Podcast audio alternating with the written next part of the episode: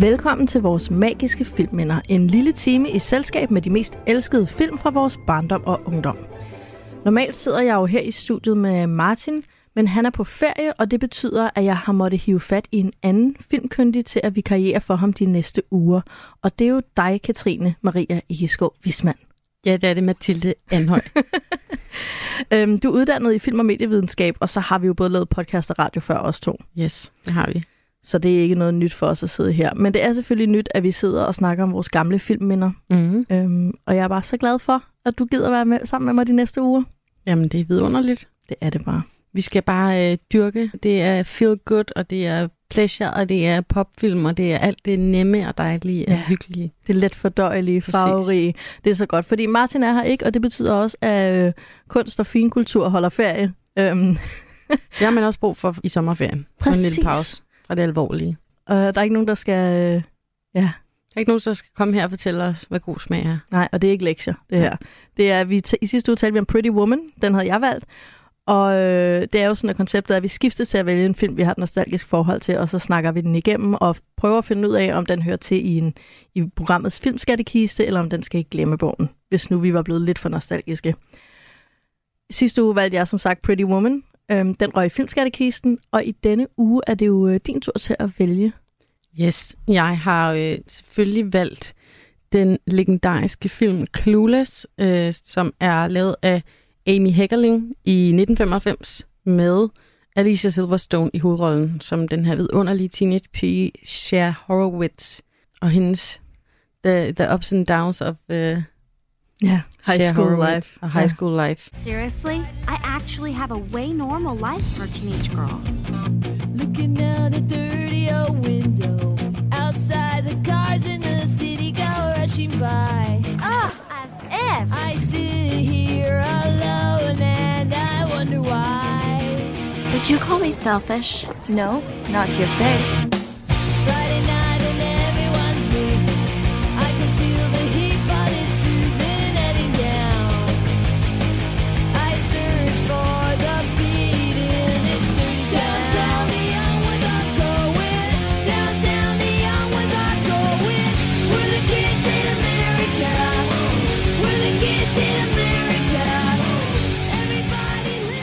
Altså, og det er vel også en, en klassisk high school film. Den var der mange af, føler jeg, der i 90'erne, hvor vi jo var små og unge. Ja, altså high school film genren er jo øh, helt særlig, øh, og man kan sige, det, det handler om, øh, om unge mennesker i øh, high school alderen, men det, der gør den her film særlig, øh, ud af alle de her øh, She's All That og 10 Things I Hate About You, og der er mange andre vidunderlige film, man også kunne snakke om. Men denne her øh, film, synes jeg, er særlig, og den er også gået hen efter sin tid og blevet lidt sådan en kult ungdomsfilm, fordi den er lidt mere quirky end de andre. Den følger sådan sin egen mærkelige, lille, sådan satiriske, underlige logik. Øhm, samtidig med, at det er en feel-good-film, øh, og den bruger bare nogle sjove greb, og den er kendt i sin eftertid for at, og, øhm, at portrættere de her unge menneskers sindssyge tøj i 90'erne, øhm, og alle de her små sådan, displays af kultur, Ja, musik, film, bøger, øhm, alle de her ting, man får et indblik i, øh, som er meget originalt portrætteret, hvis du spørger mig. Jamen, jeg synes også, at den her film skiller sig ud i den her, fordi her i midt-90'erne, også i start-90'erne, men altså high school-genren, både i film, men også i tv-serier, altså dominerede popkulturen. Det var fuldstændig ligegyldigt, om du var 45 eller 10, så handlede det hele om high school og Ja. alderen 16 år, eller sådan der omkring, ikke? Ja. Er de ikke også det i uh, Clueless, tror jeg? Jo, de skal forestille at være 16 år. Det er de jo selvfølgelig ikke på det her tidspunkt. Man må sige, det er nogle meget velvoksne teenager. Øhm, vi ser både Alicia Silverstone, det er også Paul Rudds øh, store gennembrud i virkeligheden. Ej, jeg ved ikke, om det er hans gennembrud, men det er hans første sådan store film. Ja. Øhm, man kender ham fra, og han ligner jo ærligt talt en på 25. Jeg ved ikke, hvor gammel han er i virkeligheden. Da den, da men har han ikke Clueless altid, er han ikke en af dem der, der altid har set, Har lignet en på 29 i virkeligheden. ja, også når han er 50, og også Ja. når han er 12. Jo, det tror jeg faktisk, du har ret i. Er bare hans øhm, ansigt, der ser sådan ud. Og så er det jo selvfølgelig med afdøde Britney Murphy, som har den her legendariske rolle øh, som øh, den nye pige i klassen, som kommer fra lidt øh, trængere kår. Men øh, det kan være, vi skal præsentere filmens ja. handling, hvis man skulle have glemt den. Ja, fordi som du også sagde før, der er masser af high school film i 90'erne. Både ja. I serier og film, faktisk. Øhm, den her er lidt mærkelig. Altså, den har en mærkelig storyline. Ja. Den har ikke den der almindelige pige møder dreng, pige og dreng, pige og eller dreng benægter deres følelser, pige og eller dreng indser ting. Mm. Den er sådan meget mere anekdotisk. Altså, der er sådan en masse småplotshister her. Øhm, Ja. Det er næsten Tarantino-agtigt. Ja, og det, altså, vil sige, der går også lang tid, inden man forstår, hvad den vil, hvor den skal hen, hvad den ja. handler om. Vi har en hovedperson, hvor vi ikke rigtig ved, hvor, hvor er det, hun skal hen. Og det er jo hende her øh, vidunderlige Cher Horowitz, som er sådan en 16-årig rimandsdatter i Beverly Hills, som bor med sin far i sin kæmpe mansion. Og hun er smuk og forkælet og sød, og så har hun den her ting med, at hun øh, blander sig i andres liv. Øh, nogle gange med held, og nogle gange med lidt mindre held, øh, for ligesom at prøve at hjælpe. Øh, hun taler meget, hun taler også meget om ingenting, og hun taler meget om de her ting, der optager en øh, 16-årig pige i, i Beverly Hills. Hun har enormt meget patos Ja. omkring, altså både, Mange ting. æg, både ægte alvorlige ting, men også Ja. ja. sådan, hvilken farve. Ja. Ah, Og hun er den her stort drama. klassiske skolens øh, mest populære pige, som går op i mode, og hun er jo øh, rig, og så har hun den her evne til at diskutere og øh, Ja, sådan argumentere. argumentere øh, og påvirke hendes øh, lærer til at få de rigtige karakterer, og påvirke hendes veninder til de ting, hun synes. Og, Ja. Og det er jo også sådan en slags pegen tilbage til hendes far. Det er sådan, hendes mor er død. Disney-træk. mm, at vi skal, hvis vi skal have en kvindelig, kvindelig held inde, så skal hun helst ikke stå i skyggen af en moderfigur. Men vi har jo en levende far, der er topadvokat og virkelig god til at argumentere. Ja. Og det ser vi så, altså den her evne, ser vi jo så øh, modelleret igennem den her overfladiske high school prinsesse, øhm, ja. Der bruger evnen ekstremt godt. Ja, og vil sige, faren er jo den her sådan klassiske 90'er øh, karakter, øh, som er en øh, arbejdsom, hvid mand, som speedsnakker, og som ikke viser særlig mange følelser, og er sådan Og sur, ikke? og er sur, ja, Ja. ja. Øh, sur på sin teenage-datter. Øhm, og og der vil jeg så også sige, og det er jo også der, hvor Clueless bliver altså lidt af et tidsbillede på den her trend, der var med high school-serier og de karakterer, vi havde med i. Øhm, altså bare i fjernsynet dengang, der havde vi jo både, altså vi havde fede fritimer og øh, Sweet Valley High og Rap Rapfyr i LA og selvfølgelig også Beverly Hills. Øhm, men Rapfyr i LA er et meget godt eksempel på det her med, at vi har den sure juristfar, mm, Øhm, og så er Clueless, eller Cher-rollen, det er jo Hillary. Altså det er den ældste pige i familien, ikke? Øhm, men hvor Cher jo skiller sig ud ved også at være klog.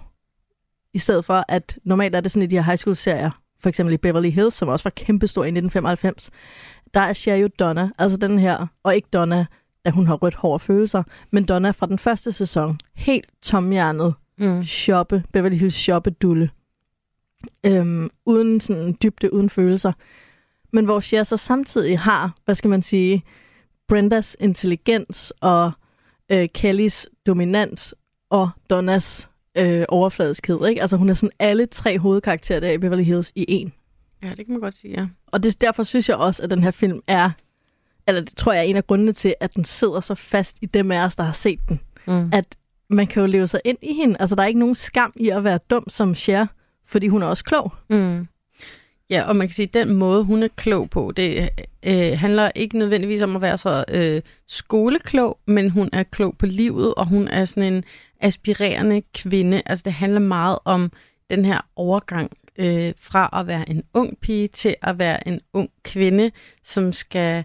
Øh, hun sørger for sin far, og hun prøver at være den her gode datter, øh, og hun forbereder sig ligesom på et liv som en voksen kvinde, øh, og hvad det indebærer, når man nu kommer fra sådan en rig familie. Mm-hmm. Øh, man skal være god til at argumentere, og man skal være god til at have det rigtige tøj på, man skal være en hjælper, fordi man skal jo selvfølgelig i fremtiden være sådan en charity wife. Ja, og man skal understøtte den, altså forsørgeren. Ikke? Ja. Og Ja. man skal kunne køre en husholdning. Det ser vi også, hvordan hun sådan, altså er den i huset, der ligesom kører husholdningen. Ikke? Sørge for, at hendes far spiser sundt og alle de her ting. Ja, Fordi det er kvinden, den perfekte kvindes rolle, ja, lige præcis. og det er det, hun stræber hen imod. Ikke? Og det er meget coming of age, det her med, at når vi kommer ind i filmen, så ser vi hende i fuld gang med at lege voksen. Ja. På en eller anden måde, ikke? Samtidig så får vi jo også lidt at se, at Cher fra starten adskiller sig fra sine jævnaldrende, fordi hun ikke bliver forelsket i de her high school fyre. Øh, og det mener hun er et valg, enhver kvinde må tage. Ja. Ikke, ikke at have noget at gøre med high school fyre. Det kan man jo godt. Altså, det er der måske en pointe i. Men det, der så bliver skældsættende for Cher i filmen, er jo, at hun opdager... Altså først får hun en forelskelse, som viser sig at være ugengældt. Det kommer, kan vi komme tilbage til. Men så opdager hun en latent forelskelse, som hun hele tiden har haft. Mm. Og det bliver hendes sådan, det bliver en af de ting, der får hende til at blive moden. Men det fede ved den her film er, at det ikke er kærlighedshistorien, kærlighedshistorien, der er central. Nogle af de mest centrale ting, det er jo de her øh, makeovers, som Mm. Cher laver. Hendes øh, store ting, det er jo at, at, at do a, let's do a makeover. Der kommer en øh, ny pige til øh, skolen, øh, Ty, og øh, hende og hendes veninde, øh, Dion, de beslutter sig simpelthen for at øh, tage den her charity case og, øh, og bruge noget af deres popularitet øh, til at hjælpe øh, Ty med at blive lidt mere cool og smuk. Let's do a makeover. No. No. Oh, come on, let us. Cher's main thrill in life is a makeover, okay? It gives her a sense of control in a world full of chaos. Please. Sure. Why not? Nej, men altså, det er den vidunderlige Ty, som øh, jo er spillet af Britney Murphy. Øh, Hvad skete der med Britney Murphy? Jamen, hun døde faktisk som 32-årig øh, efter sine af en lungebetændelse. Øh, Det er, det, var, så... det er en ret mystisk øh, død, hun faktisk havde. Der ligger en øh, dokumentar om det inde på HBO, hvis man er lidt mere nysgerrig. Nå, kan men den huske, skal hvad jeg den da så se Ind i dag. se den. Ja.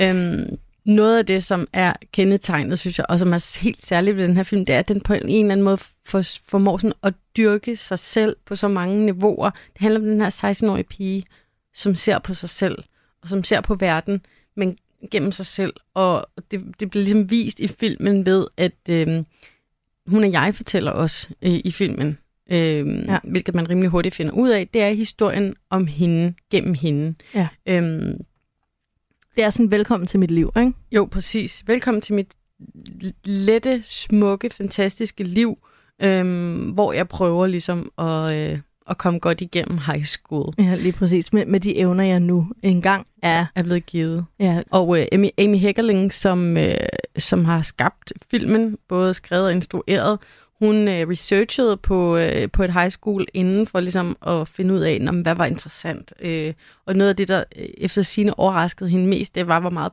energi og tid pigerne brugte på konstant at med sig selv.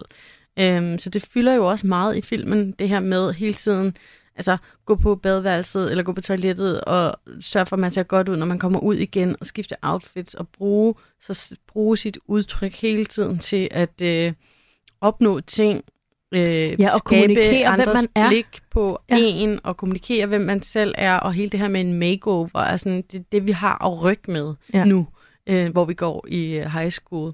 Øhm, og, og det er jo bare sjovt. Det er jo fedt at, at være i en handling, der afspejler sig selv. Det er også derfor, det er fedt at shoppe. Mm. Det er Mm. fedt at rende rundt og handle sin personlighed ud. Mm.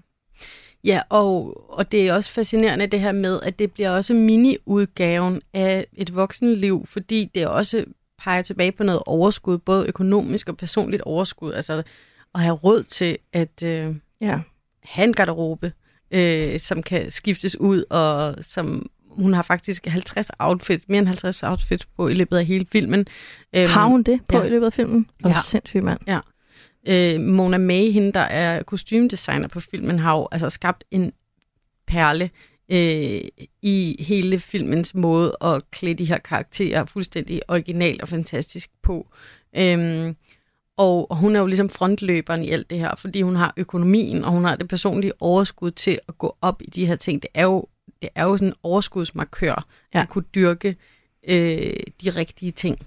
Øhm, Ja, helt sikkert. Og det er jo også... Altså, der er også et eller andet valg omkring, det ser man også i den her film, og jeg ser det spejlet rigtig meget i Gossip Girl, som altså meget senere, men det her med, hvad for en gruppe tilhører du? Der er også Mm. noget stammesamfund på spil på den her high school, fordi en ting er, at jo, hvor du er i hierarkiet, bliver på en eller anden måde afgjort halvt af, hvor mange penge og hvor meget tid dine forældre har, altså så hvad, hvad er dine muligheder sådan Mm. økonomisk, men du skal også have en skill, Altså, du bliver også nødt til at have en skill, både omkring at udvælge ting, der er flotte, Ja. men også at kunne stå nok inden, altså kunne parade dem, altså kunne vise dem frem på en måde med nok selvsikkerhed til, at det vinder frem.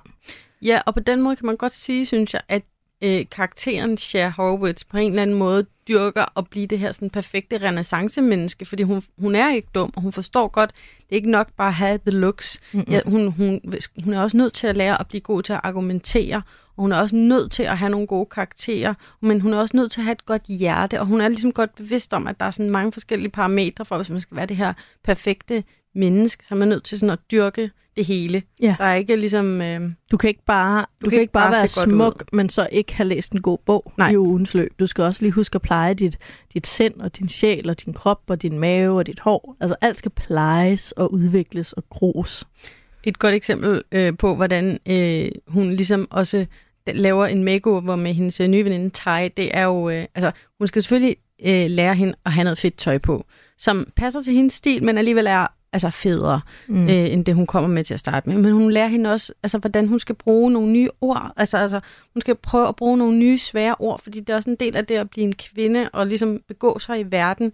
Øh, der er den her scene, hvor at, øh, hvor at hun lærer hende at bruge ordet øh, sporadisk. We've got to work on your accent and vocabulary. See, sporadic means once in a while. Try and use it in a sentence today. Jeg er nødt til at sige, at helt personligt, så lærte jeg ordet sporadisk af Clueless i sin tid. Og det er et ord, der på en eller anden måde, jeg kan ikke sige det uden at sådan sende en lille tanke til Clueless. Øhm, den Hedder, her, det, hedder det sporadisk eller sporadisk med blødt D? jeg siger med blødt D. Siger du Jeg, jeg tror, jeg siger det sporadisk? med, med hårdt D, men jeg, jeg ved fra min søstre og min mor, at jeg siger rigtig mange ting forkert.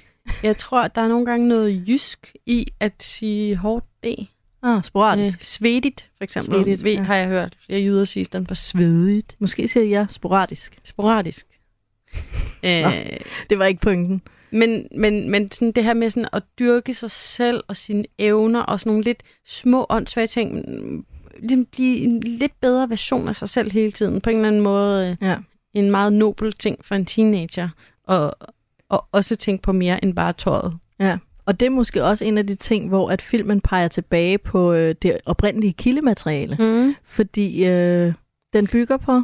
Den bygger på Jane Austens øh, øh, lille bog Emma fra 1915, som handler om netop en, øh, en, øh, en, en rig, sød pige, Og nu har jeg selvfølgelig ikke læst Emma, men jeg har læst en masse andre Jane Austen-romaner. Mm-hmm. Og der er altid det her med, at de her kvindelige figurer altså skal lære nogle ting og gøre sig umage, og der er sådan en eller anden form for sådan næsten protestantisk pligtetik omkring at dygtiggøre sig. Både smukgøre sig, godhedsgøre sig, Mm. klogskab, altså de skal læse, de skal brodere, de skal gå ture, de skal alt muligt, ikke? Altså det er en, sådan hele vejen rundt selvforplejningsudvikling, øhm, vi også har i de der Jane Austen kvindekarakterer. Ja. Og så er der den her særlige ting med så altid at vil hjælpe andre. Ja. Øhm, og give dem den her makeover.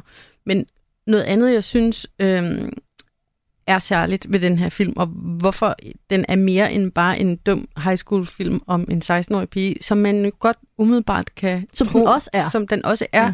Men den er også bare mere end det. Ja. Og jeg synes, det der er øh, vidunderligt ved den, det er dens eget blik på sig selv i virkeligheden, fordi den er skrevet med super meget humor, øh, nærmest sådan satire over sig selv, øh, hvor at Cher også bliver udstillet rigtig meget på sine privilegier hele tiden. Ja. Øh, og øh, både privilegier i forhold til at være en øh, hvid, smuk ung kvinde i øh, Beverly Hills, øh, men også hele den her sådan selvoptagethed, teenagerens selvoptagethed, Ja. øh, som man hele tiden ser.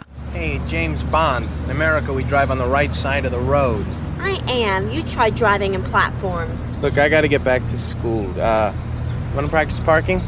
What's the point? Everywhere you go has valet. Ja, og her er det jo så hendes øh, stedbror Josh, som øh, er på besøg. En, øh, et barn, hendes øh, far har fået med tidligere kone, så det er altså hendes stedbror, øh, som her virkeligheden. eks-stedbror, som er i gang med at lære hende at køre bil. Og det, der sker i klippet her, er, at de øver det, og han siger, Nå, skal vi prøve at øve at parkere? Og hun siger, nej, der er jo ikke nogen grund til at lære at parkere, fordi alle har sådan en valet, mm. som jo er sådan en parker, hvad hedder det, chauffør, øh, en, der kan parkere ens biler, ja. når man skal på Men- restaurant præcis. eller whatever. Øh, som jo er sådan, ja, en vidunderlig billede, blik ind i hendes verden, hvor at sådan, det kan jo ikke svare sig. Det er fedt nok at kunne have, selvfølgelig have et kørekort, så jeg kan køre min store flotte bil hen til high school, men jeg skal jo ikke sådan bruge det til noget. Nej, og jeg skal Øh. heller ikke bruge, jeg skal i hvert fald ikke bruge parkeringsskills. Nej, det er da lige meget. Ja. Alle har valet. Så på den måde synes jeg bare, at den, altså, den har det ekstra lag, at den er sjov på sine egne vegne. Jamen, jeg kan også godt lide, at den ikke går i fælden, ved så kun at være sjov. Mm. Øh, nu nævnte jeg jo før Beverly Hills-sammenligningen, hvor vi har de der tre unge piger, Kelly, Donna og Brenda, som er ret åbenlyst, hvor at, Og tager Ja. sig selv meget seriøst. som tager sig selv meget seriøst. Ja. Øh, I hvert fald Kelly og Brenda, som er ja. De ægte karakterer, hvor Donna, hun er jo udelukkende comic relief i de første mange afsnit. Der går noget tid, før hun får en ægte karakter, ikke? Og der bliver Donna meget karakteren, som viser øh, den tomhjernede Beverly Hills dulle. Der er en scene i et af de allerførste afsnit af Beverly Hills, hvor hun står og siger, ej, jeg har taget to kontaktlinser på et øje. og det er bare sådan, så ved man bare, ja, okay. Ja, hun, kan, hun, kan, hun tænker ikke så Du er langt. helt udulig. Du er Ja. bare rig. Øhm, og pæn, eller sådan tynd, og har langt hår, eller et eller andet. Ikke? Altså den der Barbie-dukke-type. Og det, der er fedt, er, at Cher har rigtig mange Donna Martin-scener, hvor mm. hun siger de der ting, eller sådan, nej, jeg kører ikke forkert, det er bare fordi, jeg kører i høj hæle, og sådan noget. Ja. Men hun har også alle de andre scener. Hun har også ja. Kellys scener, hvor hun styrer skolen, fordi hun virkelig har sans for dominans. Altså Ja. fordi hun har selvtilliden, og hun har den der power, øhm, hvor hun kan gå igennem skolen og styre det. Og hun har Brenda-tingen med at gøre oprør og argumentere og kæmpe for det, hun tror på. Og det er jo det, der er så vildt. Altså, at hun netop, selvom hun er iron, altså selvom hun er skrevet og spillet ironisk, så er hun også øhm, ægte klog, ægte intelligent, mm. ægte sjov, ægte følelser. Altså hun er jo ægte sårbar hen ja. mod slutningen af filmen. Ja. Øhm, især i forhold til kærlighed. Men før vi forlader makeover-tingen, så synes jeg også, at den her film er altså makeover-biblen. Mm. Og jeg kan godt lide, at den starter med, at hun jo indser, okay, men jeg får dårlige karakterer, fordi min historielærer ikke får sex. Mm-hmm. Øhm, jeg må komme op med nogen. Og øh, så finder hun ud af, Nå, men hvem skal det være? Fordi gymnastiklærerne er lesbiske, og øh, er der andre kvindelige lærere? Det ved jeg ikke. I hvert fald finder hun, om der er en, som ser helt, altså hun ligner bare et trafikuheld. Altså, Miss hun er, Geist. Miss Geist hedder hun det. Ja. Helt fucked at se på, mm. Og sådan spiller og hår, og der er, hendes strømpebukser har sådan en løbet maske, og Mm. Jamen, hun ser helt fucked ud. Og der har Cher selvfølgelig sådan, haha, Ja. det her kan jeg fikse. Ja. Fordi hun ser inde bagved. Det er lidt ligesom evnen til at gå i genbrugsbutikker. Jeg kan ikke gå i genbrugsbutikker, fordi jeg bliver overvældet af alt. Altså sådan, jeg kan ikke, Mm. Du kan ikke se guldet. nej, jeg kan ikke se guldet, og det er jo en ægte skill, Cher har, Mm. at hun kan se et totalt ikke attraktivt menneske og tænke, Nå, jeg kan skrue på nogle kontakter der, og så har vi noget. Ja, og, og det her, det bliver godt for alle parter. Altså, Ja. det bliver godt for dem. De har brug for noget. Jeg har brug for noget. Hvordan kan vi få det her til at lykkes for, for alle parter? Ja, og det bliver også, det er jo sådan meget amerikansk med sådan en slags øh, øh, legitimering af det opportunistiske, at man må gerne være opportunistisk, så længe man er opportunistisk på alles vegne samtidig, ja. så er det okay. Ja, ja. Og øh, de, hun får så sat, øh, hun får gjort lidt ved hende her med Geist, og så får hun øh, også manipuleret lidt, og det er jo noget andet ved hende. Hun har vildt gode menneskeskills, ja. Mm. Hun ser jo med det samme, at jamen, hvis vi skal have fat i Miss Geist, så skal vi lade som om, hun får et digt og en rose. Mm. Hvis vi skal have fat i øh, ham læreren, Han er, han er the debate debate teacher. Mr. Hall. Hvis vi skal have fat i Mr. Halls interesse, så skal vi ikke komplimentere ham romantisk, vi skal komplimentere hans intelligens. Så hun siger, at Miss Geist har også sagt, at du er den klogeste lærer på skolen. Mm. Og så er han sådan helt... Miss Geist "Åh." was right about you. Ja, præcis. Ja. Og det er bare... Det er meget... Det er jo meget snilt set af en 16-årig at kunne skelne mellem, hvad vil folk have fra en anden person for at Mm. føle sig set. Mm. Så hun viser jo, at hun faktisk ser folk. Så manipulerer hun så med det, hun finder, men hun har jo set dem. Ja. Og det fede er, at den der makeover-ting med dem, det bliver sådan en lille generalprøve på den Mm. store makeover. Ja, og jeg synes, det er sjovt, fordi det, det siger meget også om, hvordan den her film egentlig er skruet sammen. Øh, og det er ikke for at gå langt ind i det, men det er bare sjovt, fordi man hele tiden ikke ved, hvad filmen vil. Så først så tror man, det handler om, at øh, hun skal redde sin far. Nej, det er ikke det, det handler om. Nå, men så tror man, den handler om, at hun skal give hendes nye veninde en makeover. Nej, nej, ja, Nej altså, det er jeg, ikke det, den handler om. Øh, efter det med faren, der er jeg sådan, nå ja, altså fordi jeg havde lidt glemt plottet. Den handler jo om, at hun, hun, laver, hun giver makeovers til lærerne, og så ser jeg jo en hel film for mig, Ja. ja. hvor hun montage efter ja, montage ja. for øh, altså få gjort pænt tøj til Mr. Hall, og sådan Ja. ja. rent hår til Miss Geist, og jeg ser hele filmen for mig, og så slutter den. Ja, så den sekvens Og så, slut. så kommer der en ny pige i skolen. Ja. Så er det det, der er filmen. Ja. Så kommer der en ny dreng i skolen, så er hun forelsket i. Så er det filmen. Ja. Så er der den der stedbror på sidelinjen hele tiden, og så lige pludselig er han filmen. Eller at det handler om, at hendes nye veninde Tai så skal score øh, skolens flotte fyr. Ja, og de, de, hun sparker jo aldrig nogen af de her storylines ind som hovedmålet. Nej. De får det... bare alle sammen lov til at ligge og rode rundt på banen. Men de har så alle sammen det til fælles, at hun har rollen som den her hjælperperson øh, for ja. Dem alle sammen. At hun ligesom orkestrerer, øh, manipulerer, fikser, ordner med hendes altså kvindelist Ja. øh, NSB skills, øh, hvor hun ligesom kan, kan få ting til at ske på en let og elegant måde, øh, så alle er glade. Ja, og så man aldrig vidste, hun var der. Og det Mm. er jo lidt... Jeg kan jo ikke, altså når, når jeg ser filmen, så har jeg intet problem med den. Når vi sidder og taler om det, bliver jeg sådan lidt...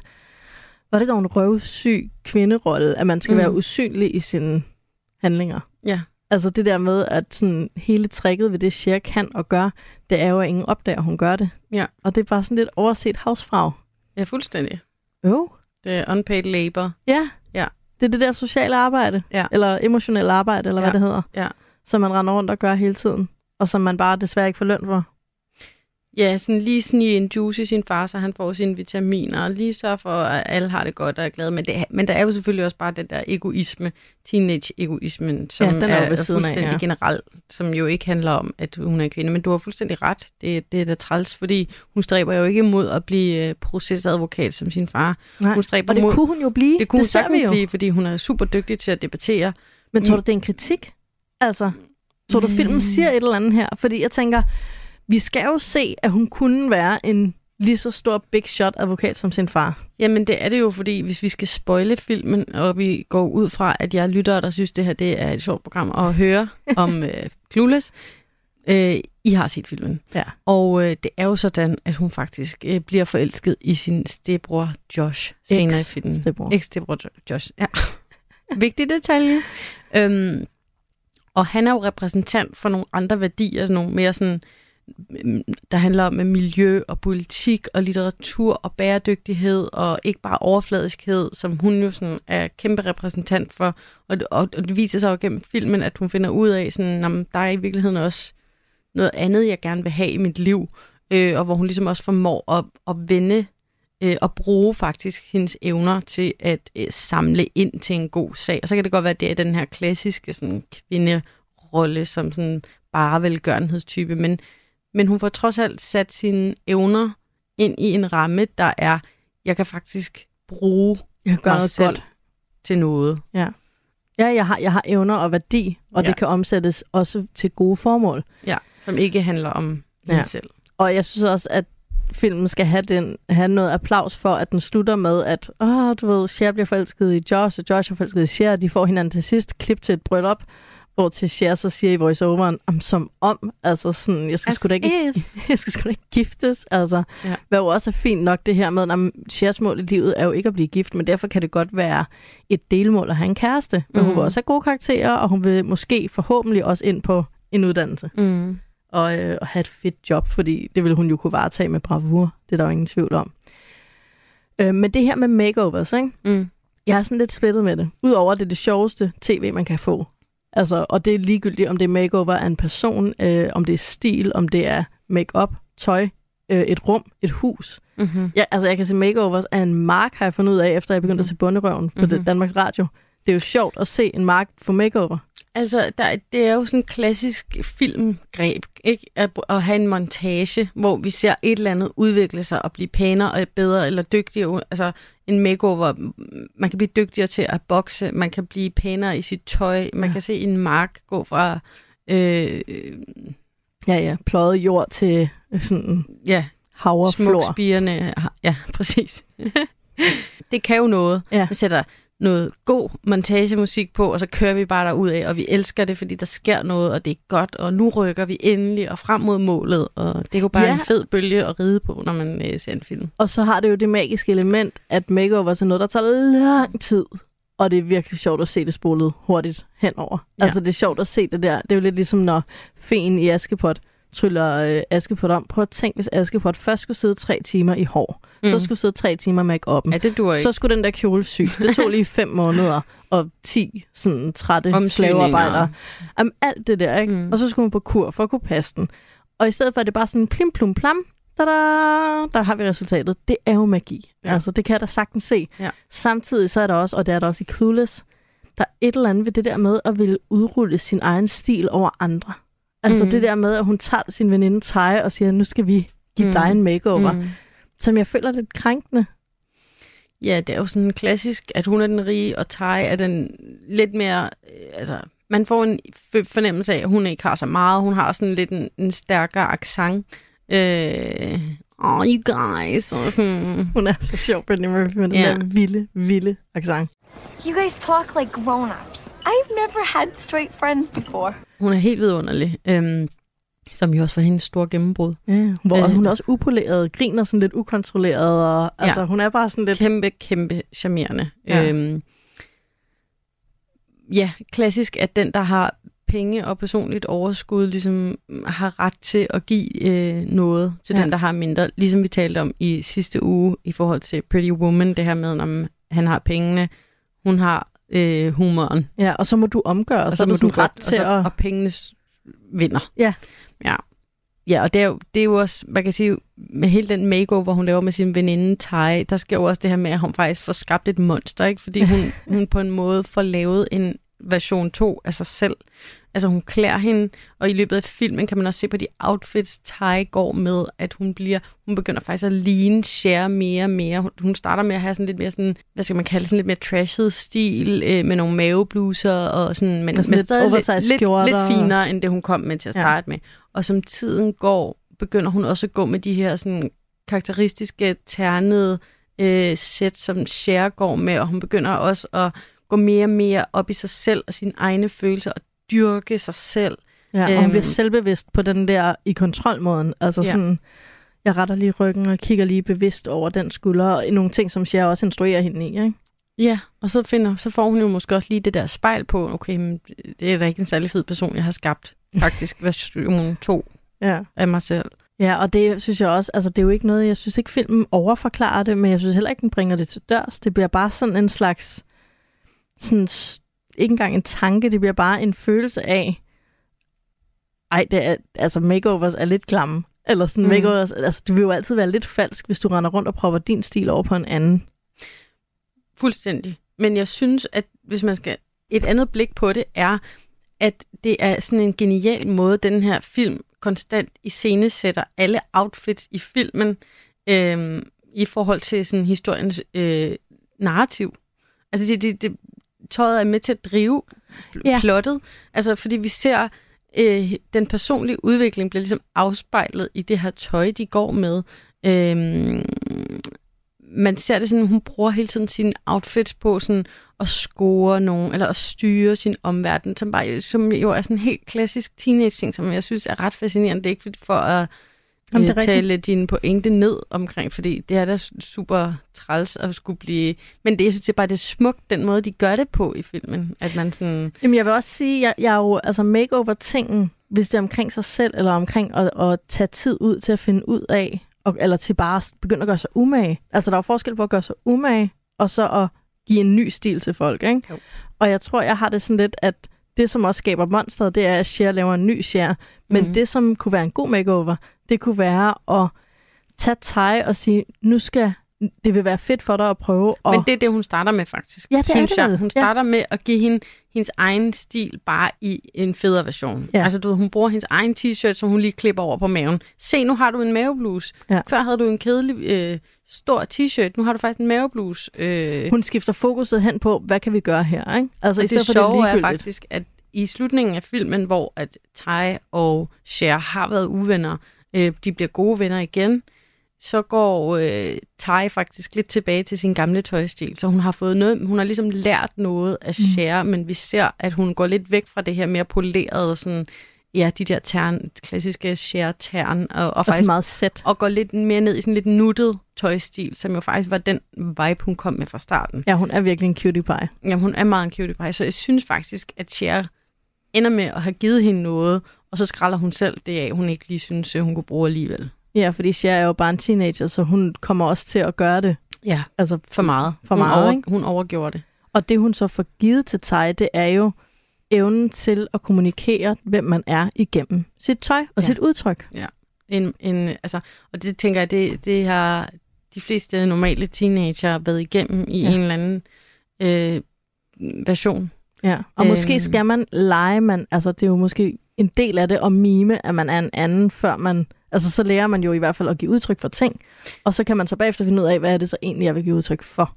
Ja, og det, og det er måske bare en fase, man er nødt til at komme igennem, fordi man ikke har sproget. Man ved faktisk heller ikke helt, hvad man synes, men man Mhm. har en eller anden idé om, hvilke værdier man har med. Øhm, og selvfølgelig også, hvilken økonomi man har. Altså, jeg vil sige, det var personligt meget smart for mig, at, øh, at gå efter sådan lidt en trashed, lidt hippie-agtig stil, genbrugstøjstil, fordi jeg havde ikke nogen penge. Vi havde, jeg havde ikke noget tøjbudget. Der var Mhm. ikke noget, der hed, nu, nu går vi ud og køber nyt tøj hver tredje måned, hver halve år, for det var der ikke penge til. Så det var sådan, nå, så der styrke genbrugstøjstilen amok, Ja. øh, og, og gøre en ære ud af det. Og på den måde får du jo så faktisk også givet udtryk for noget, der er en del af dig. Ja, Altså af omveje, eller sådan, hvad skal man sige, selvom det ikke er intentionelt. Så de begrænsninger og de muligheder, man har, kommer jo til udtryk på en eller anden måde. Ja. Altså det kan man jo ikke at komme man udenom. så skal overgøre det og farve sit hår sort og rødt og pierce sig selv. Nu Altså- snakker jeg bare på egne vegne, men sådan, shit, jeg har været igennem nogle faser for sådan at prøve at sige noget om, hvem jeg måske troede, jeg var, og så kigger man tilbage og tænker sådan, åh, Ja. Jamen, du har hvorfor fuldstændig skulle ret. det være så voldsomt? Jeg havde også sådan en øh, brun efterårsglød fase, øh, hvor jeg var sådan lidt, hvem var det, jeg troede, jeg var der? Hvad, hvad, hvad var det, der var brunt?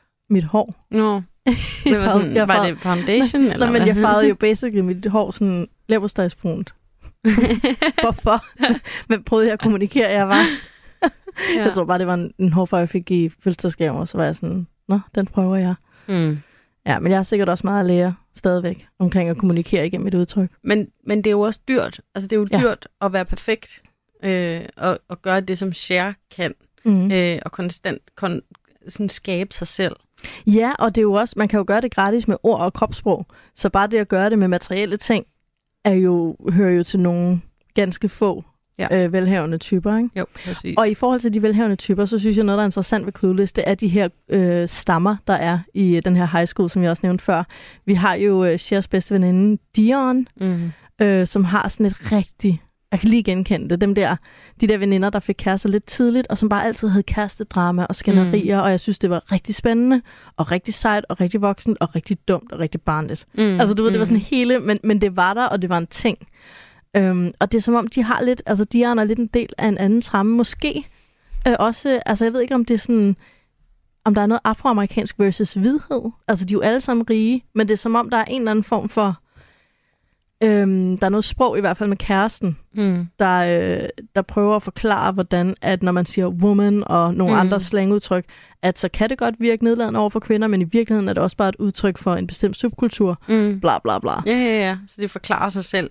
Woman, let me five dollars. I have asked you repeatedly not to call me woman. Okay, but street slang is an increasingly valid form of expression. Most of the feminine pronouns do have mocking, but not necessarily misogynistic undertone. Ja, og Jamen, det er sådan det, der ting. er så skønt. Så sidder man der som teenager og ser filmen og forstår ikke egentlig de der ting, Nej. De taler om. Og når man så ser den som voksen, så er det sådan, nå, okay, ja, ja. Så de er, de er faktisk i, i den her proces med sådan at Ja, udleve noget. ja, blive voksne. Ja, og så er der en anden gruppe, som er skate-typerne, øh, og så er der stonerne, som vist er en nabostamme til skater-drengene. Der er i hvert fald en masse forskellige. Ja, den øhm, der helt klassiske opdeling af typer, der vil være på alle skoler og gymnasier. Men det, der også er sjovt, er, at vi igennem de her stammer får introduceret nogle forskellige mandetyper, og dem kunne jeg godt tænke mig, at vi lige noget omkring. Mm. Øh, fordi jeg synes, at den her film brillerer ved ikke at have en eneste tiltrækkende mand med. Ja. Øhm, vi har jo faderfiguren, som er den her sure, rige, kloge, øh, usunde, øh, gamle hvide mand. Så har vi Mr. Hall, som er den intellektuelle, øh, men også arrogante og grimme, altså fysisk utiltrækkende mand. Så har vi øh, eks-stedbroren Paul Rudd, som, ja, altså, åh, han er litterær og klimaaktivist og en masse gode ting, men han er tonser nedladende over for alle kvinder. Både sin date i bilen, han er på, på et tidspunkt på en date, han er nedladende over for Cher, altså han er jo nedladende over for alle. Ja, ja. Og jo, jo, det er en del af at være universitetsstuderende og hænge ud med high school børn, mm-hmm, eller sådan. Mm-hmm. Men der er også bare et eller andet mandenedladende ved det, føler jeg samtidig. Ja, at der ikke findes en bare nogenlunde. Men det gør der jo heller ikke blandt kvinderne. Gør der det? Nej, det gør der måske ikke faktisk. Der er Nej. heller ikke nogen. Men der, der er bare et eller andet element af, og så ham der, Dion og Dions kæreste, han er også lidt nedladende over for hende. Hun kan ikke køre bil. Mm. Øhm, og så skaterfyren der, han er måske faktisk ikke så nedladende. Han er bare stenet. Han er måske den, faktisk den mest sympatiske. Ja, stoneren, Stoneren, ja. Der holder op med at stone. som starter i et eller andet med 12 trin, som han ikke helt ved, hvad er, men det er rigtig fedt, og han har smidt sin bong ud. Ja, præcis. Nej, Ja. det har han faktisk ikke. Han har doneret den. Han har doneret den, ja. Og den skal nok under køkkengrej. Ja, præcis. ind i genbrugsshoppen. øhm, men det, det, jeg bare sad og tænkte, var, at der, altså, jeg er ikke interesseret i nogen af de her mænd. Og det er lidt atypisk. Nå, er der Heller jo ikke også, skolens flotte fyr. Altså ham, der er homoseksuel? Nej. Nå. Nå, ham den anden der, som prøver lidt at voldtage, ja. Ja. Det er jo også det. Så er der sådan en skolens flotte fyr. Han er så et sexual predator. Ja. Det kan jeg godt lide, at filmen udstiller. Mm. Ret tydeligt. Den der Sådan- klassiske rimands øh, dreng, Ja. som øh, tror, han kan få lige den, han vil have. ja, og så når jeg siger, nej, jeg er ikke interesseret, sådan, jo, kom nu. Nej. Og så bliver vred. Ja. Og Over så, for nej. "Øh, så fuck dig. Slap dog af. Ja, bare sådan, ja. ah, mænd, der bliver vrede, når de bliver afvist. Ja. Ultimativ turn Ikke off. sexet. Ultimativ turn off. Så er der den homoseksuelle, som er, apropos det, vi lige snakkede om, meget sådan, han er meget sådan pæn stil, og Mm. ordentlig og velsvarneret, og og øh, Cher har jo været forelsket i Christian, men så opdagede hun så, at han var homoseksuel, øhm, og blev også ret groft afvist af ham. Mm-hmm. Og jeg synes, det er en super sjov scene. Ja. Altså det her med, at hun ægte tænder på ham. Ja. Han er bare lækker. Han, Han er, er bare, bare han er nice. den perfekte mand for hende, synes hun først, fordi at han er så perfekt. Altså, han groomer sig selv så meget, og det er Ja. på en eller anden måde det perfekte for hende. Det, altså, hvor, hvor, hvor groomet kan noget være, og Ja. han er bare indbegrebet af, der sidder ikke et hår forkert. Og så er han sådan lidt fedtet Ja. øh, Sådan meget... fyr, der går med hat, og jamen, den er ikke god. Nej, ej, han er ikke... Øh, altså, han er ikke særlig tiltrækkende objektivt set, når man sidder og ser filmen. Men det sjove er det der med, at Shao selvfølgelig bliver tiltrukket af ham på den måde, at altså nærmest intellektuelt, han Mm. lever op til hendes checkliste, så selvfølgelig skal hun have ham. Ja. Men da han så ikke er interesseret, konkluderer hun jo også bagefter, jamen hvad vil hun også skulle bringe til forholdet? Han har jo allerede bedre tøjstil end hende, han har jo Ja. allerede bedre groomet, hun kan ikke give ham noget. Nej. Øhm, men så ender det så med, at hun bliver forelsket i Paul Rudd. Og den køber jeg altså ikke. Det synes jeg bare er så mærkeligt. Ja, den er, den er ikke sådan super underbygget, at hun øh, bliver forelsket i sin eks-stebror Josh. Øhm, kun på den måde, at øhm, den der klassiske, øhm, eller jeg ved ikke, hvor klassisk den er, men ideen om, at du selvfølgelig møder en partner, som har noget, som du ikke selv har i dig selv, øh, som du så bliver ja. tiltrukket af, og han så øh, repræsenterer øh, nogle mindre overfladiske værdier, som hun så finder ud af undervejs i filmen, at hun faktisk også abonnerer på. Ja. Øh, og at, men hvad han så lige ser hende ud over, hun er super lækker. ja. Øh, det er lidt... Mm, Men det er også det, der er sådan lidt mærkeligt. Så det er bare sådan en ung high school pige, der er lækker. Jeg synes også, ja, på papiret, så giver det mening, at det, der foregår det her med opposites attract. Øh, og det forstår jeg godt. Det, jeg vil synes personligt, hvis jeg sådan psykologisk skulle sige, hvorfor bliver de egentlig forelsket hinanden, så vil jeg sige, det er fordi, de netop ikke har et pres på at skulle tiltrække hinanden, fordi de stepbror og stedsøster, Mm. og derfor er Cher sit nedladende selv. Altså hun driller ham, hun er led ved ham, hun kalder Mm. ham mysliånde, og sådan. Mm. Altså hun fornærmer ham hele tiden på en vild sjov og meget intim, altså sådan nær måde. Ja. Ja. Og han gør det samme med hende, altså han gør grin med hende helt Ja. åbenlyst, og sådan, han prøver ikke at imponere hende med sin, sin viden, Sin som viden. han gør med de andre college-piger, fordi han ved godt, hun er ligeglad med viden. Mm. Og hun er sådan, Åh, du er bare grim at høre klynkerok, Mm-hmm. som andre Og det universitetsfyre. er så hans grunge-tøj. Ja, præcis. Og jeg tænker, at netop det der med, at de er ærlige over for hinanden, og er ægte sig selv over for hinanden, det er jo noget, man kan forelske sig i. Ja. Altså, det er jo også, når man, når man ser folk med deres gode venner, så bliver man også meget til, altså indtaget i dem, Mm. fordi når det er den, du er, Ja. og sådan, nu er der ikke noget facade, og nu er der ikke noget strategi med, om husk at kigge den anden vej, når hun taler, så han kan tro, du ikke er interesseret, så han kan blive interesseret. Ja. Alt det der neurose, Som hun er verdensmester i. som hun er verdensmester i, ikke? Ja. og som hun ikke gider at gøre med ham, fordi det er bare Josh. Ja. Ikke? Og det giver jo mening. Altså, den del giver mening, Ja. vil jeg sige. Mm. Men altså, han har godt nok scoret over sin øh, league. Ja, han kommer, han kommer sgu ikke med så meget øh, til, til bordet, andet end sin øh, viden og sine gode øh, væ- værdier. Ja, og viden Øhm. og værdier, det kan tilegnes. Det kan vi alle sammen få. Ja. Jeg synes også, han er lidt gusten i den der scene, hvor at de sidder på trappen, hvor at de finder ud af til sidst, eller hun har faktisk fundet ud af, at hun er forelsket i, i ham, men øh, ved ikke, om han er interesseret endnu. Øh, og så sidder han og er sådan øh, faktisk super sleazy, og lidt sådan overtaler hende nærmest til, jamen jeg ved ikke, der er, Jamen, han er- der er faktisk noget gustent ved ham. Ja, og han er sådan lidt mansplainer-agtig, at du mm. skulle bare vide, hvor god du i virkeligheden var, eller hvis du bare prøvede dit. Altså, han er bare nedladende. Ja. Ja. Det synes jeg. Ja. Og jeg synes, alle mænd i den her film er nedladende. Men, ja. Øh, jeg synes, du strækker den, fordi jeg synes også, alle kvinderne er nedladende, faktisk. ja, men det er de også. Så alle karaktererne i den her film er nedladende. og on that note, så uh, lad os finde ud af, om Clueless uh, fortjener Mhm. mm-hmm. en plads i vores filmskattekiste. Ja. Altså, vi plejer jo at sige, at vi skal have tre argumenter. Ja. Jeg kan, altså, jeg kan lige så godt uh, bekende kulør og sige, at jeg synes helt sikkert, at den skal med. Ja. Jeg synes, den er vildt sjov, og den er meget... Den er sådan... Den er lidt et skide godt eksempel på high school-genren, samtidig med, at den er mere end high school-genren. Ja. Altså, den er også en god film i sig selv, ikke? Ja, helt øhm. klart. Sjov karakter. Altså, den, den der satire, den kører over sig selv. Og det der ret originale greb med faktisk at vise den her lyst til sådan at stræbe efter at blive et helt menneske. Øh, det, det synes jeg faktisk gør, at den hæver sig over bare at være en lille kærlighedshistorie. Og det er så sjovt, at den tager noget, altså netop renaissance-menneskets Mhm. mm. sådan ting, i noget så småt og overfladisk som et high school-univers. Ja. Det er bare sådan en genistreg, altså. Ja, det synes jeg, det er. Og så synes jeg også, altså visuelt, ikke? den brager bare der ud af med sådan flotte farver og flot tøj, og også sådan, at der er masser af musik, og den går Mhm. stærkt.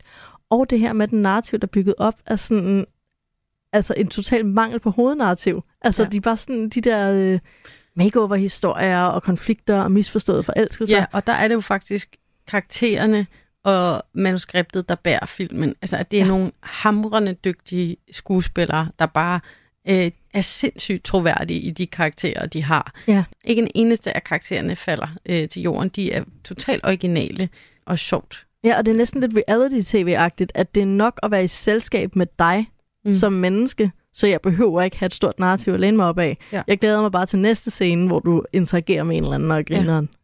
De får lov til at være øh, ekstremt karikerede. Ja. Øh, det er helt vidunderligt at være ja. I selskab med. Uden at være unuanceret. Hvad, Ja. hvad er vildt? Ej, Ja. ja. men altså, vi har helt sikkert en beslutning, har vi ikke det? Fuldstændig. Så skal vi jo til at øh, afrunde øh, den her lille time snak om Clueless, og øh, vi har jo besluttet, at vi må øh, kåre nogle... Øh, vi behøver ikke snakke om, om tidskendetegn og sådan noget, når nu historikeren alligevel ikke er i studiet. Altså, så når Martin han holder ferie, så, øh, så leger poptøserne Yes. deres egne lege. Vi har lavet en playlist på Spotify, Ja. som hedder Katrine og Mathildes Magiske Minder. Og der øh, sender vi simpelthen de bedste sange for de her popfilm ind på listen. Vi må vælge en hver. Yes. Altså, jeg er jo gået med den legendariske øh, sang, der spiller til den her fest. Cher og Ty og Dion og alle gutterne er taget til In the Valley i filmen, hvor at der sker det uheldige, at øh, Tai, hun slår sit hoved ind i en øh, lampe. Det er meget, meget dramatisk. Og så kommer øh, skolens hotte fyr og, øh, og hjælper hende op, og så siger han, kan du gøre sådan her? Rolling with the homies, rolling with the homies. Fordi det er den sang, de lige har siddet og hørt på den mega sej måde, hvor de har sådan en hånd, øh, sådan dans, de laver med hænderne, hvor de laver sådan bølger øh, til fra side til side. Det Og de sådan- sidder også på en sofa og læner sådan frem og tilbage i takt Ja, til... og frem, og tilbage, og frem, og tilbage. Jamen, det er simpelthen så fjollet, og meget sejt. Altså, man ser dem ligesom sidde der og tænker sådan, wow, et fedt crowd, der sidder derovre. Ja, de har det fedt. De har det fedt.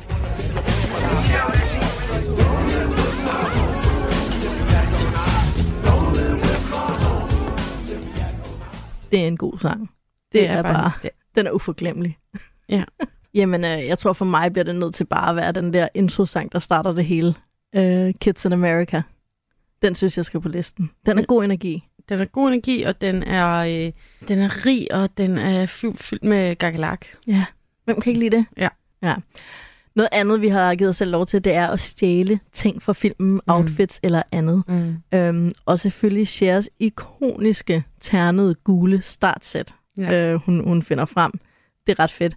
Men øh, jeg øh, sådan skrottede hele ideen om et outfit, da jeg så Shares sidde med en af de der fjerkuglepinde. Ja. Jeg vil bare have, jeg skal have en fjerkuglepen. Ja, den perfekte 90'er drøm. Ja, Ja. altså bare sådan det der er helt, og det er jo ikke sådan, altså det er bare så puder dejligt. Ja. Så det skal jeg bare have. Ja, men det gule outfit, det er jo vidunderligt. Det er jo altså karakteristisk for hele filmen. Og som jeg også sagde før, der er over 50, hun har over 50 outfits på i hele den her film, som er, det ene er mere øh, karikeret og gakkelak og sejt, og end det andet. Øh, det er ekstremt fascinerende. Hvis man, hvis man ikke har set den her film, så se den. Der er Ja. masser af guld at hente. Øh, stadigvæk. Jeg vil sige, et outfit, jeg selv kunne drømme om at have på, det er det outfit, som faktisk ikke er sådan noget særligt i, i Cher's verden, men til sidst, hvor hun går i den der scene, hvor det går op for hende, I love Josh, hvor hun har sådan en skjorte, øh, sådan en lang skjorte, og sådan de der klassiske knæhøje strømper, som hun på en eller anden måde formår Ja. at bære, uden at ligne en klaphat. Ja, og uden at være sådan Britney Spears slutty schoolgirl. Ja. Hun er bare sådan nice. Hun, hun er stadigvæk posh, Ja. mens hun har det look. og Og så. En lille, um, en lille bitte sølvrygsæk, hun har på. Den der klassiske lille mini 90'er rygsæk. Mm. Øh, altså det outfit, det gad jeg bare faktisk ægte godt have på. Ja. Øhm, eller, eller, eller, eller, eller ting. Hendes outfitmaskine, som vi møder helt i starten af filmen, hvor hun faktisk øh, har en computer, der kan hjælpe hende med at finde ud af, hvad for noget tøj hun skal have på om morgenen. Det er meget højteknologisk. Klik, klok, blip, blop, blip, blop. Øhm, ved ikke helt, hvordan den her computer ved alle hendes outfits, men det kan den, og den kan hjælpe hende med at finde ud af, hvad hun skal på om morgenen, og sådan en vil jeg faktisk også gerne have. I brush my teeth and I pick out my school clothes.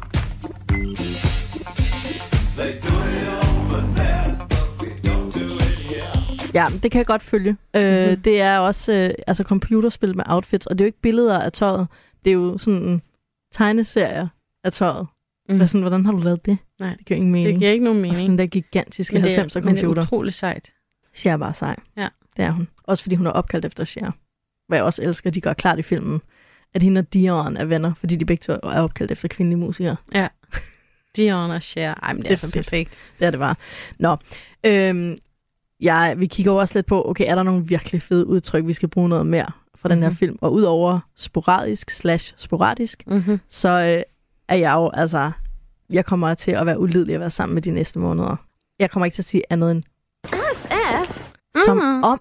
Uh-huh. Altså, ja. Hvad blev der af som om? Ja, Det sagde som vi da på om. dansk. Ja, Ja, og, hvad, om. og, hvad- og hvad er det, man gerne vil sige, når man siger som om? Man vil gerne være sådan lidt, jeg ved ikke, man vil, gerne, det. man vil gerne spille lidt smart og være Ja. ja. sådan in your dreams, ikke? Jo, som om. Hvad tror du selv? Det er meget, hvad tror du selv? Men, men lidt Men mere som- raffineret. Er, er som om mere raffineret? Ej, Men jeg synes, hvad tror du selv er sådan lidt øh, bøvet og strengt, hvor øh, som om det har lidt øh, klasse. Nej, okay. Så siger vi det, Mathilde. Jeg føler, jeg kan bære det. Øhm, jeg har ikke en saying, men jeg har en, øh, en replik, som, øh, som jeg simpelthen elsker. Øh, og det er i den her scene, hvor at øh, Ty og Cher, de bliver faktisk uvenner. Mm. Og øh, det er Ty, der siger til Cher, hun prøver faktisk at nu er hun lige pludselig kommet ovenpå, fordi det er gået op for hende, at hun faktisk er forelsket i uh, Josh, og det kan Cher slet ikke udholde. Øhm, og så prøver Ty ligesom at disse hende med den her sætning. You're a virgin who can't drive. Oh, that was way harsh, Ty. Jamen, den her måde, hun siger, you're a virgin who can't drive. Det er ligesom det værste, man kan sige til Cher på det her tidspunkt. Ja. Altså, hun Det er er jomfru. Ja, af. Ja. Du kan ikke køre bil, af. ja, men det er jo to voksne ting, ikke? Altså, Ja. det er jo det der med at pille folk ned til at være barn og ikke voksen. Ja. Og som er, Au, som er au, så au. sårbart i teenagealderen, fordi du har ikke haft sex, og du har ikke kørekort. Og måden Ty, hun kan sige den her replik med sine store læber, you're a virgin who can't drive. Ej, men det er perfekt. Ja, det er altså perfekt. Ja, det, Det- synes jeg, vi skal begynde at sige til hinanden. Du er en jomfru, der ikke kan køre bil. Det har jeg altid sagt til dig. Oh, snap. Som om. Jamen, øhm, det var alt øh, om Clueless fra 1995. I næste uge er det min tur til at vælge film, øhm, og det bliver altså endnu en evergreen inden for popkultur. Vi skal nemlig snakke om Dirty Dancing. Den har du set. Den har jeg set 100 gange. Kæft, den er god. Og det er jo Ja. både sådan en tidsrejse tilbage til 1963, hvor den foregår, men også til 1986, hvor den er lavet. Altså, jeg ved ikke, om Vi den er, skal på mest, mange tidsrejser. er den mest 80'er-agtige, eller den mest 60'er-agtige. Jeg ved det ikke. Nej, nok 80, ikke? Ja. Ja. Men det finder vi ud af næste af. uge. Yes, jamen så er der bare tilbage at sige uh, tak for i dag. Og så håber vi, at I er klar til at lytte med igen i næste uge til endnu et af vores super poppede magiske filmminder.